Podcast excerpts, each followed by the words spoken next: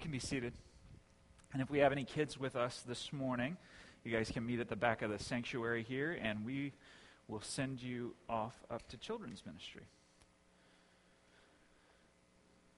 Very good.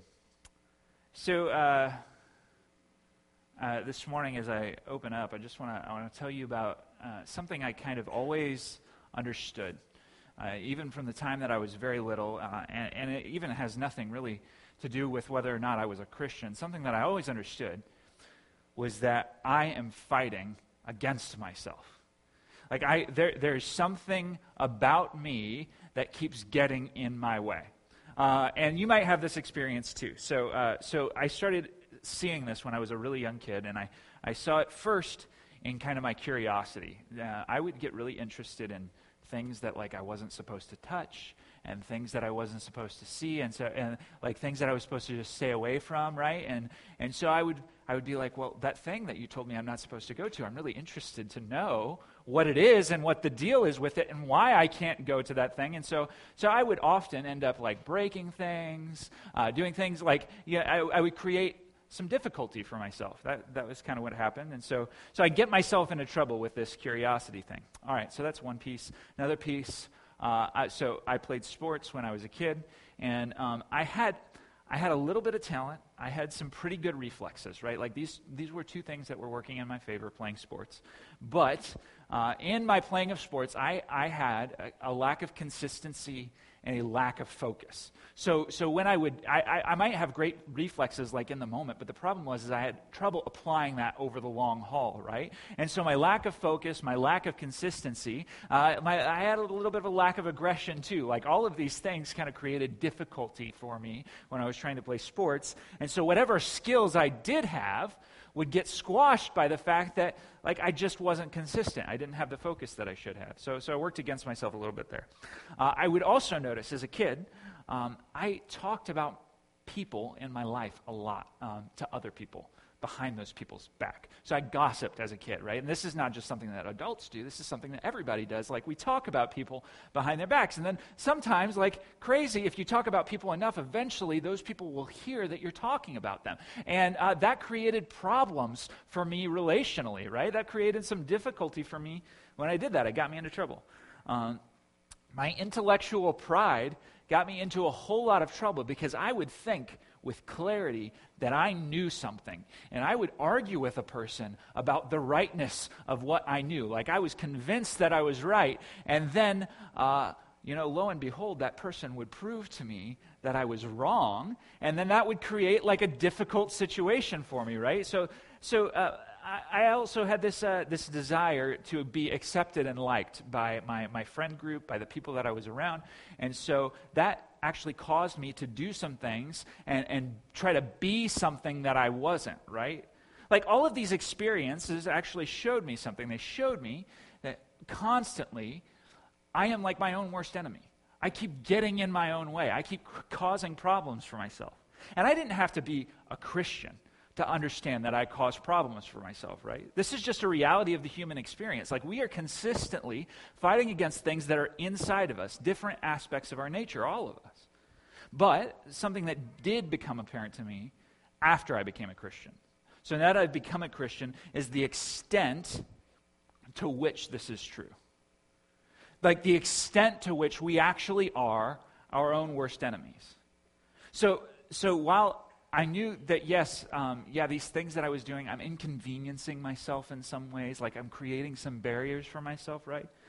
The more that I grew as a Christian, I actually realized that, that this is not just inconvenience, but the Bible says it's like self destruction. Like these are not personal obstacles that just stand in my way, but, but these are patterns that are innately opposed to God's good created order for things. Like, this is not just gossip that creates relational problems for me, but this is actually, like, in me, this is a lack of love for an image bearer, like somebody who bears God's image on their soul.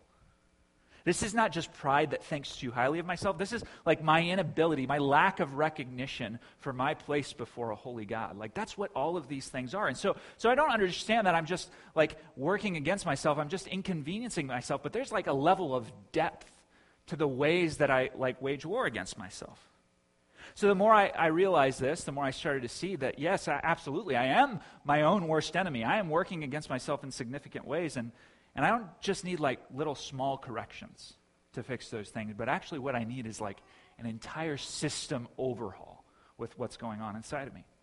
So in your Bibles this morning, we're in 1 Peter. We're in the book of 1 Peter. We're uh, in chapter 2, and we're going to be in verses 11 and 12. And so as you, as you open your Bibles up to that place, as you uh, get there, I just invite you to listen up this morning. This is, uh, this is what I want us to understand. Every single one of us is at war. We're all at war. And how we fight matters. We're all at war, and how we fight matters.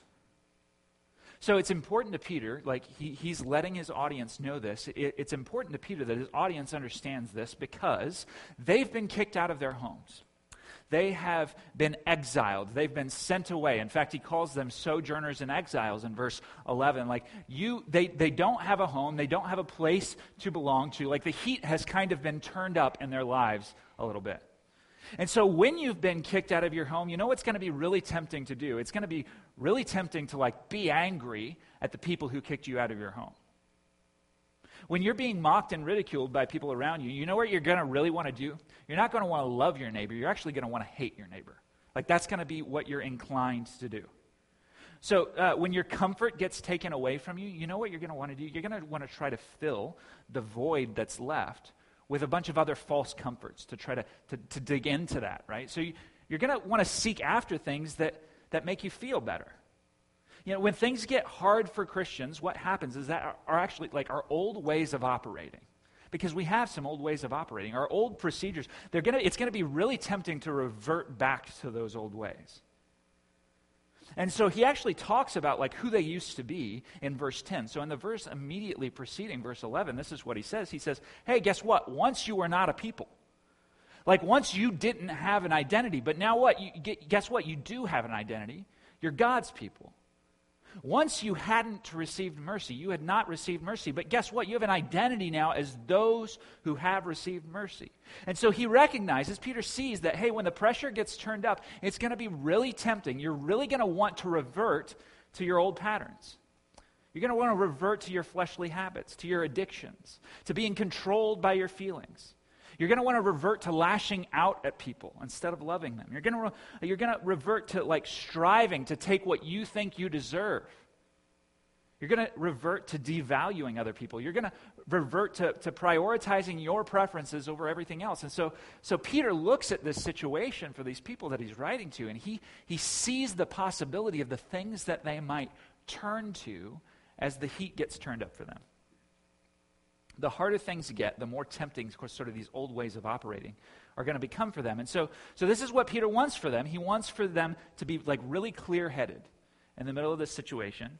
And so he reminds them of two things. He reminds them of why it is that they fight and why it matters that they fight well. Those are the two things he reminds them of. So, why do we fight? Verse 11 says this It says, Beloved, I urge you as sojourners and exiles to abstain from the passions of the flesh which wage war against your souls. So, who do exiles think that their enemy is? Well, the people who made them exiled, the people who kicked them out of their homes, the people who chose to exclude them, the people who enslaved them, the people who oppressed them. Like when, when exiles think of their identity as exiles and they think, if I have an enemy, it's the person who made me exiled, right? And there's a tendency for us to think, you know, when our existence is threatened, that, that the people threatening our existence are the enemy. And, and you know what? It's going to be really tempting for these exiles, as they've been kicked out of their homes, to think that the people who kicked them out of their homes are the enemy. And Peter clarifies really quickly for them like, they're not the enemy. That's not where the challenge actually exists. And this is why I'm concerned actually about so much of the rhetoric that I see in our culture today. Because some of, some of the rhetoric, especially as Christians, you know, we get more and more taken away from us. Our, our rhetoric appears to be, how dare they do that? They're fighting against us. And we can create a perception amongst us that our enemy is out there in the world somewhere. And this is this us versus uh, them rhetoric. It's, it, it's not helpful for us in the public square. But, uh, but Peter actually, what he wants to do is he wants to reorient their attention. He wants to take their attention away from what those people out there are doing. And then what he does is he turns their attention inside themselves. He says, you know what? Our biggest battle is not actually with them.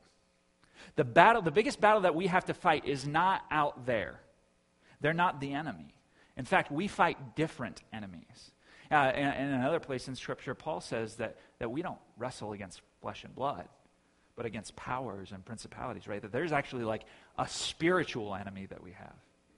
Now, that's not, that's not what this is talking about. This is talking about a different kind of enemy. But the point is, we don't, our enemies are not actually out there.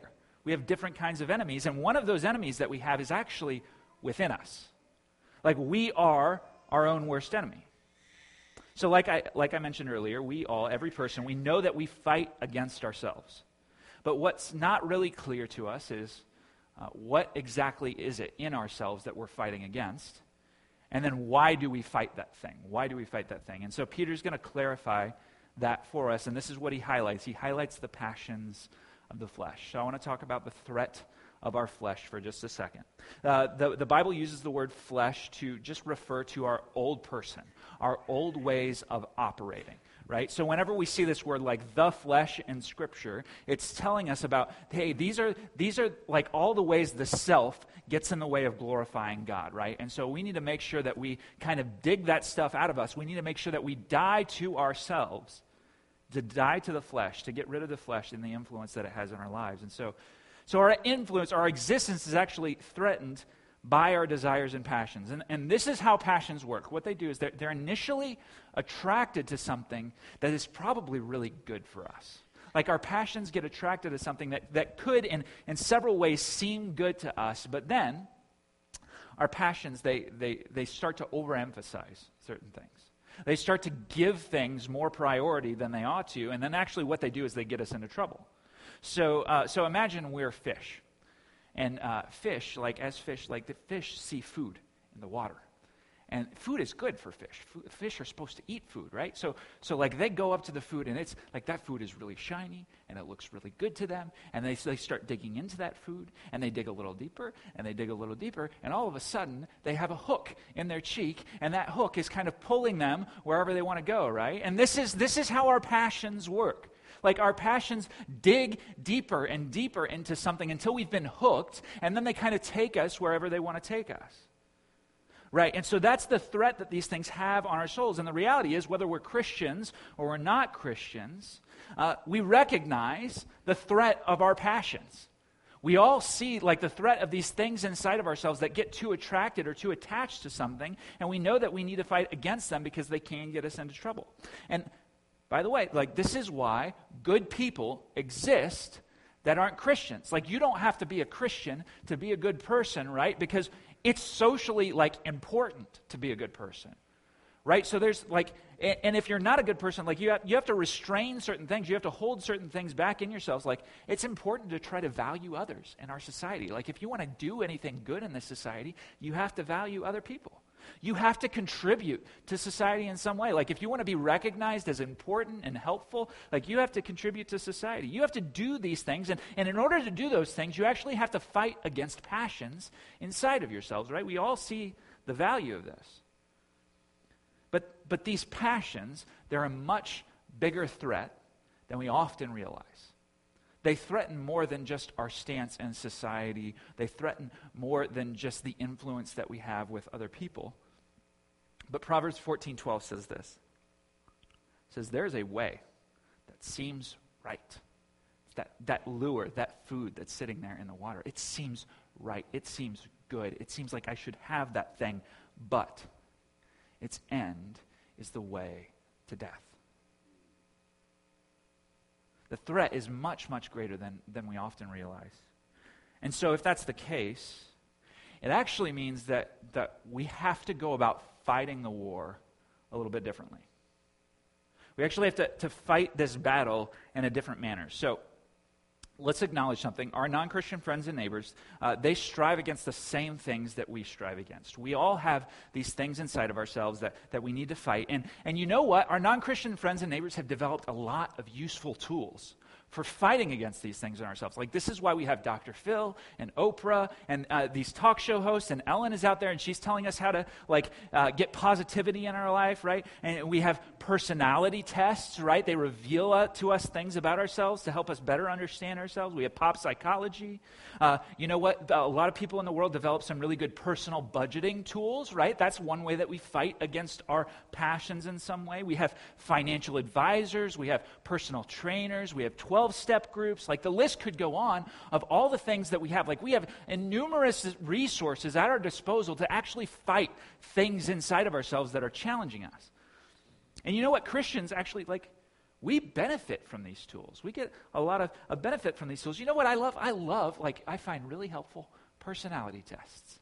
I find personality tests to be like particularly instructive for me. So, like, uh, I am on the Enneagram. If anybody knows what that is, I am a nine on the Enneagram. Uh, on the Myers Briggs, I am an INFP, right? Like, and I've these things have taught me so much about myself. And I know a lot of people are going to appreciate this in here. I am high golden retriever with a little bit of otter, right? So we some of us know what that means. Okay, good, good.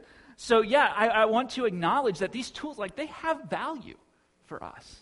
They can, they can actually be a little bit helpful for us. But we need to acknowledge something else. You know, as, as Christians and non Christians approach these realms of just what, how do we fight these things in ourselves?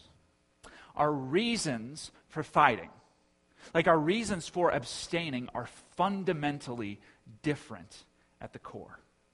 At the core, the reasons that we choose to fight and abstain are fundamentally different. So I want to tell you the non Christian reason for fighting and abstaining in certain situations. It is this it's self preservation, self promotion, and gratification. It could be any of those three, it could be all of those three at the same time.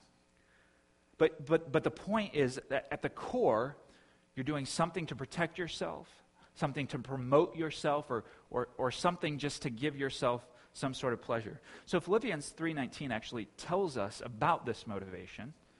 When it's talking about people who are not following Jesus, this is what it said. It says, their end, their end is destruction, their God is their belly. They glory in their shame with their minds set on earthly things. Meaning, at the end of the day, like the thing at the core of this battle that they're fighting is still themselves. So even if they do good things, even if they are able to, to contribute to society in some manner, at, at the core, it's still about self. And this is what they do they wage war. This is their reason for waging war. They wage war to get themselves ahead. They wage war to get themselves ahead. So, so you know what? This actually it does create people who can operate in society with very good morals, like a high moral standard. They treat other people well so that they can be treated well. You know, they, they, uh, they, you know, it's good. Like good and benevolent managers in society, those are a good thing. And people can be good and benevolent managers because you know what it means? Like it can get you promoted in your company. It can, uh, it can get you some level of status with those who report to you. You know, you follow, like we follow the law. Like a lot of people follow the law in society. You know why you follow the law? You follow the law so you don't get thrown in jail. Uh, because, you know, you want to protect yourself. You do the di- so like at home, you know what? You do the dishes. Like plenty of people like do the dishes, and some people choose to do the dishes. You know why? Because they don't want to make their spouse angry for not doing the dishes. Like it's self-preservation, right? So at the end of the day, you know, people are doing good things, but but the problem is, is that the reason they're doing good things, it, it can still be grounded in inherently selfish reasoning. I see you guys laughing here. You really related to that one. That's good. That's good. That's good. So, uh, so side note, this is, this is what religion actually does at its core. Go with me for a second.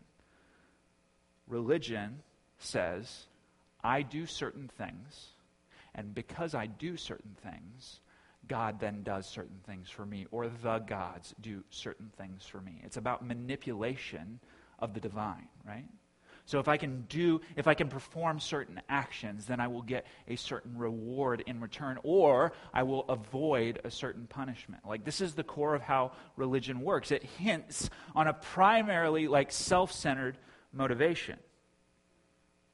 You know, so like Stanford, Stanford teaches business ethics. Like there are really like helpful courses that you could take at Stanford in, in business ethics. And do you know why Stanford teaches business ethics?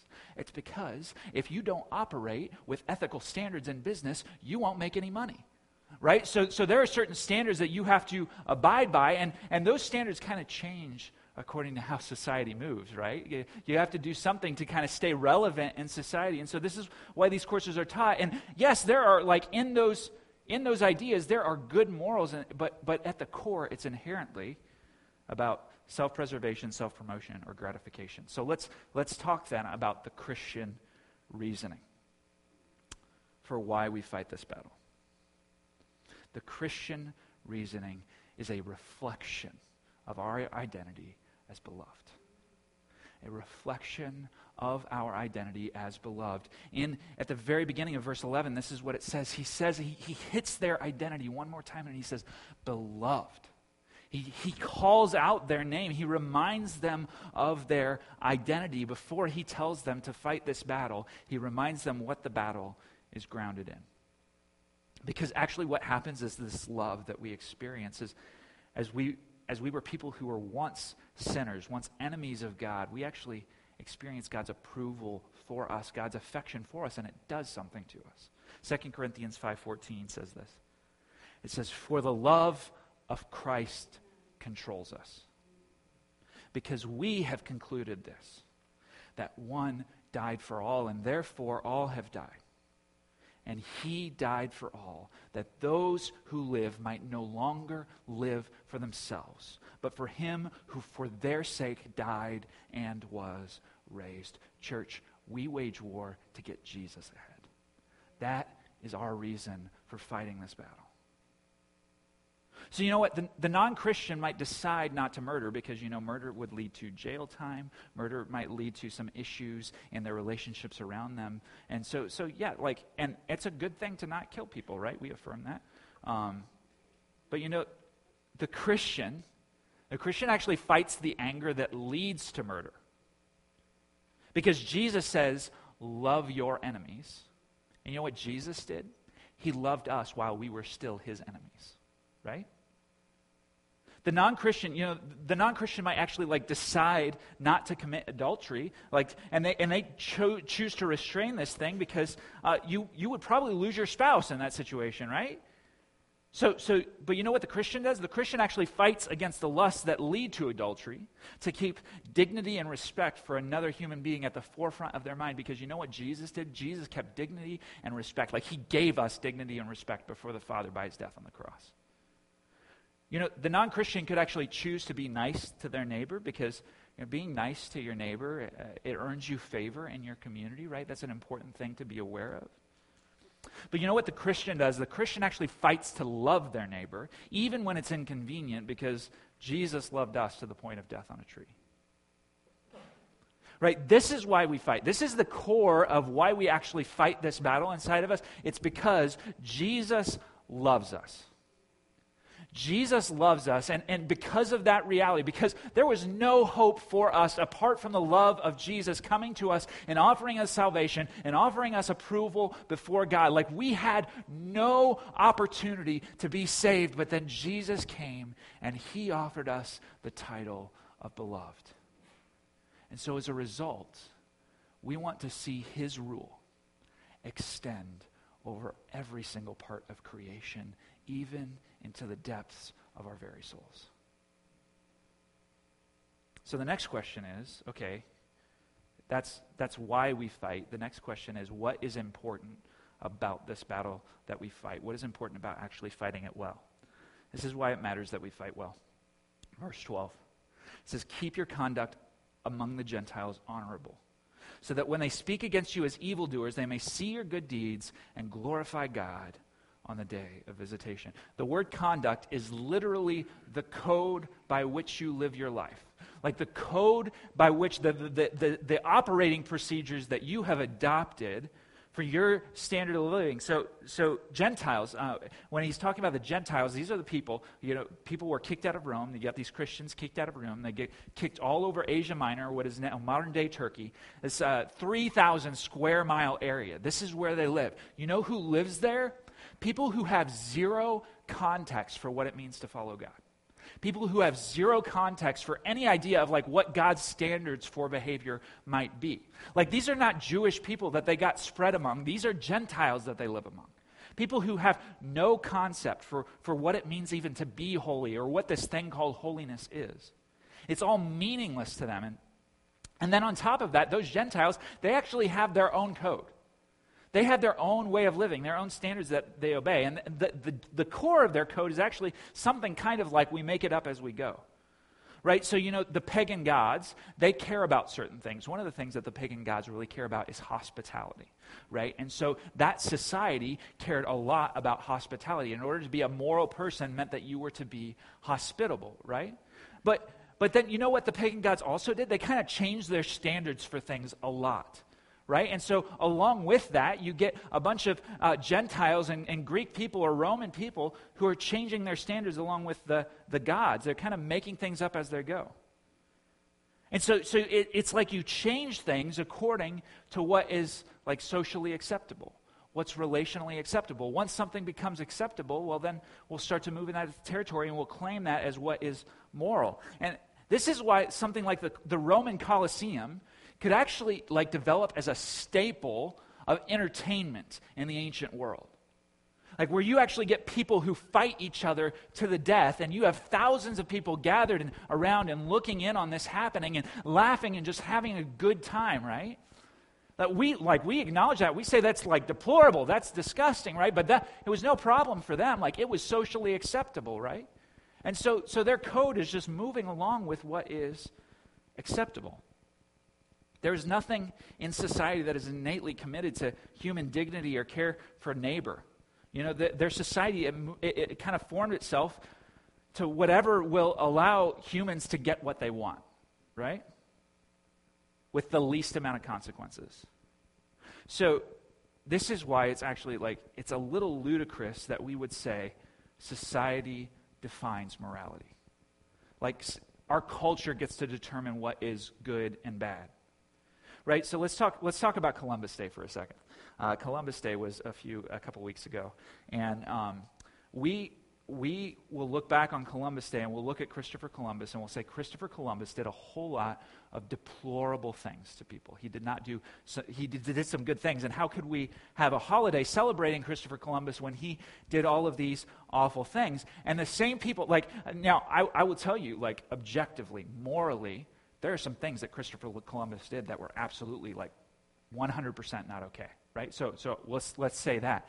But, but the people who decry that the most, on one hand, on the other hand, also want to say society determines our morals, culture determines our morals. So you're telling me that you're going to judge like Christopher Columbus for doing what he did, and at the same time, you want to say my culture determines my morals. Well, you know what? Christopher Columbus's culture determined that what he was doing was actually like godly, was actually a good thing to do. Like he was advancing, quote, the kingdom for his kingdom, his people. He was doing what was acceptable. So, what gives your society the right to stand in judgment of his society? By what standard are you able to do that? Right? So, this is what we want to say. We actually want, we think our society has the right, right to, to challenge all societies. There are societies around the world who are doing things that right now our society would deem as deplorable. But if society determines morality, who are we to say that that's deplorable? We actually, unless we acknowledge that there's a source of objective moral wisdom, of objective moral truth, we don't have any proper standard by which to, to judge anything. So when genocide is happening across the world, without an objective moral standard, without a creator of morality, a creator of standards, we have no means by which we could look at that genocide and say objectively, that is wrong. So, this is, this is what Peter is saying. In a society that determines and abides by its own standards, that's constantly changing according to popular thought, You know what you're going to do? You're going to abide by God's unchanging standard.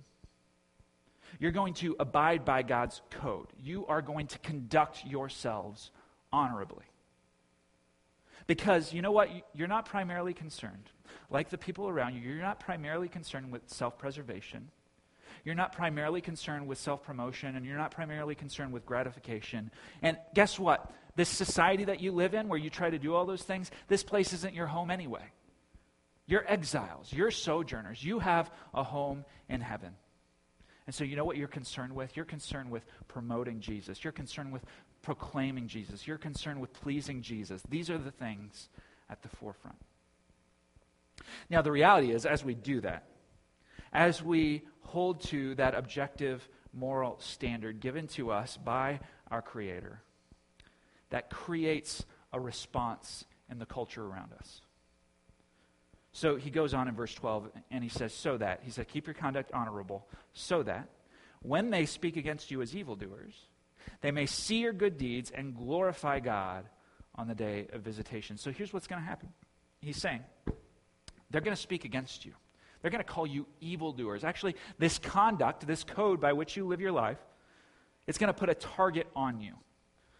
Uh, so this is what happens when we when we're born again when we place our trust and faith in jesus christ uh, we become we're born into a new society. We become a part of a new people. We actually become a part of a new kingdom. And so this this new birth actually puts something on us. It puts this target on us. So it's kind of like this and some of you might remember this picture. As bummer of a birthmark hal uh, it's a picture of a deer yeah, there we go. Bummer of a birthmark, Hal. He's got a target on his chest. These two deers, deer having a conversation. Uh, our decision to abide by God's unchanging standard is really frustrating to the world around us. So frustrating that they might decide that they don't want to include us, that they want to exclude us, that they might choose to kick us out. But we need to remember so we have to go back to our conversation about enemies. This is not about us versus them. So, those who are putting the target on us, those who are choosing to make us a target, uh, we, we are not fighting against those people. The peop- the, actually, what we are fighting against is sin in our flesh. But you know what is going to happen? Whether we, we play that game or not, they are going to turn it into us versus them through their rhetoric, through their actions. And so, what we have to ask ourselves is are we going to play that game with them? Or are we going to actually keep our conduct honorable as we live amongst them? Because you know what? If we choose not to play the game, if we choose not to defend our territory, if we, if we choose to actually engage like they engage, it will actually, it, it could get easier for us. Um, but, but chances are, if we chose not to do it, it would actually get harder for us. You know, because we would be excluded. We will be reviled. We'll be called bigots. We'll be branded as irrelevant. And for Peter's audience, you know what happened to them? They were thrown out of their homes. They had their, their jobs taken away. They, they, uh, they had rights taken away from them. Eventually, they were beaten and killed.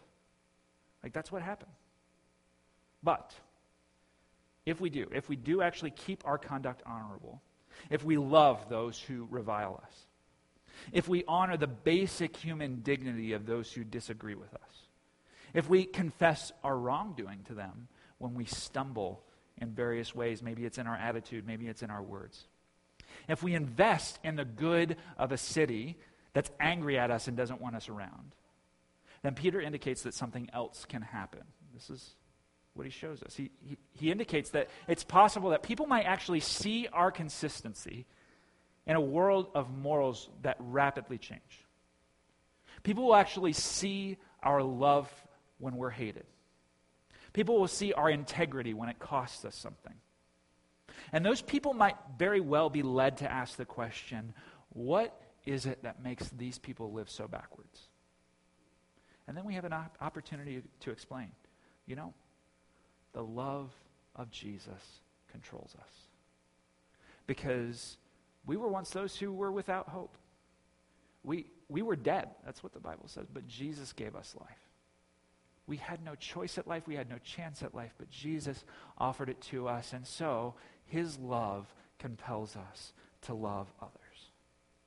And then some of those people, Peter indicates, some of those people may actually come to know the very same Jesus that we know.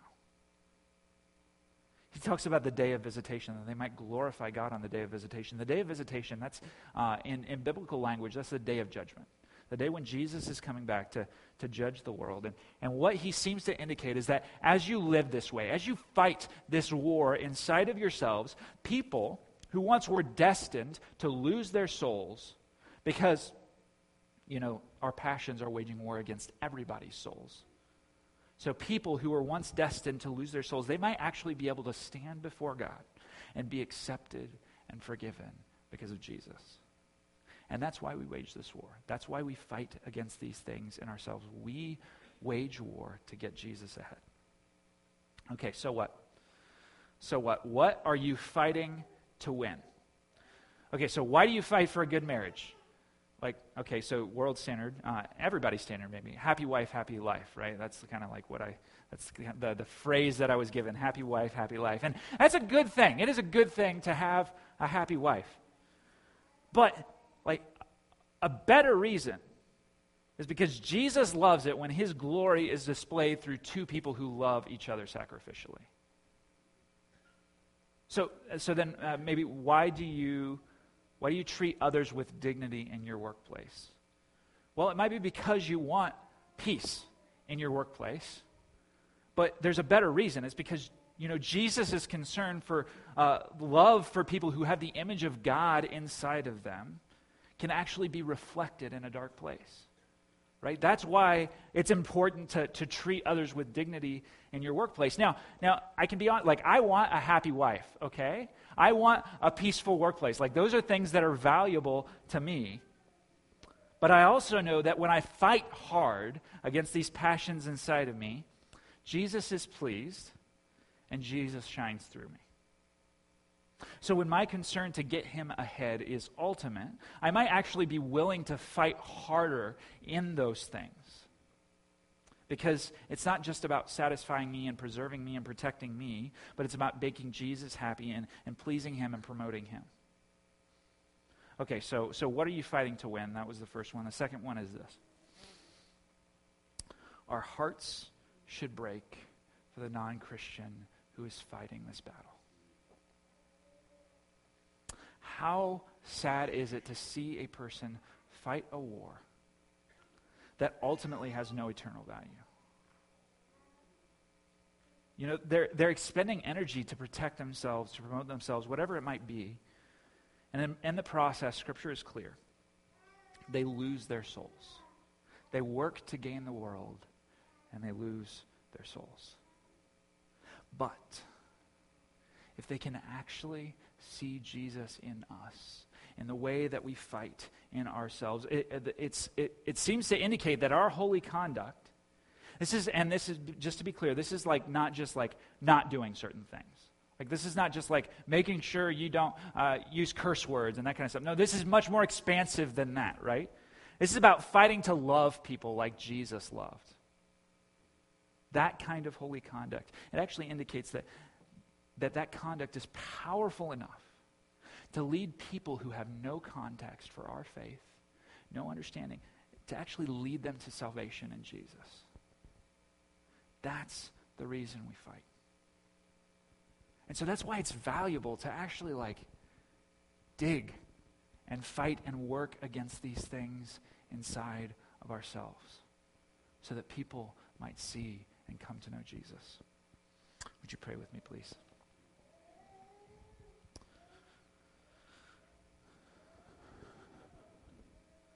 Lord Jesus, would you just indicate to us the kinds of things that you want to do? Lord, each of us ha- has different ways that passions show up in our lives. Lord, we each have different things in ourselves that we have to fight against. When, when uh, we talk about being our own worst enemies, Lord, that, that all takes on a different meaning to each of us. And so, Lord, as, as as we figure out what it actually means to fight against this, or would you set our motivation and our hope on what you could potentially do through us when we fight these things in ourselves? As we die to ourselves, Lord, would you make a whole lot of space for you to shine through?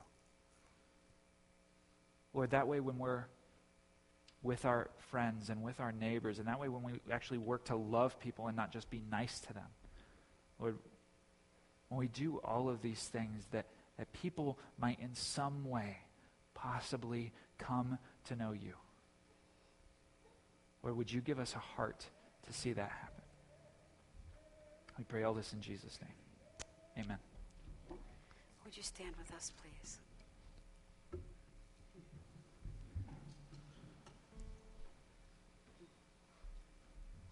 So we've got this Crossroads program, and these little kids are just so adorable.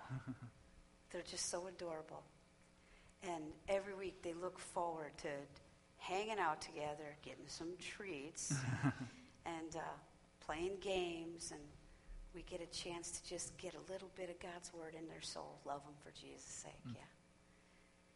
This last week, I finally came back after our staycation, and I was weary.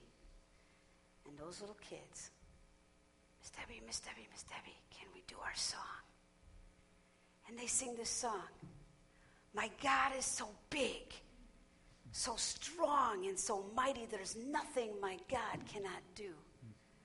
The mountains are His, the valleys are His, the stars are His handiwork too. Oh, my God is so big, so strong, and so mighty. There's nothing my God cannot do. And they're singing it from the top of their head to the bottom of their toes. And when they grow up, they're going to remember there's nothing my God cannot do. Let's sing to.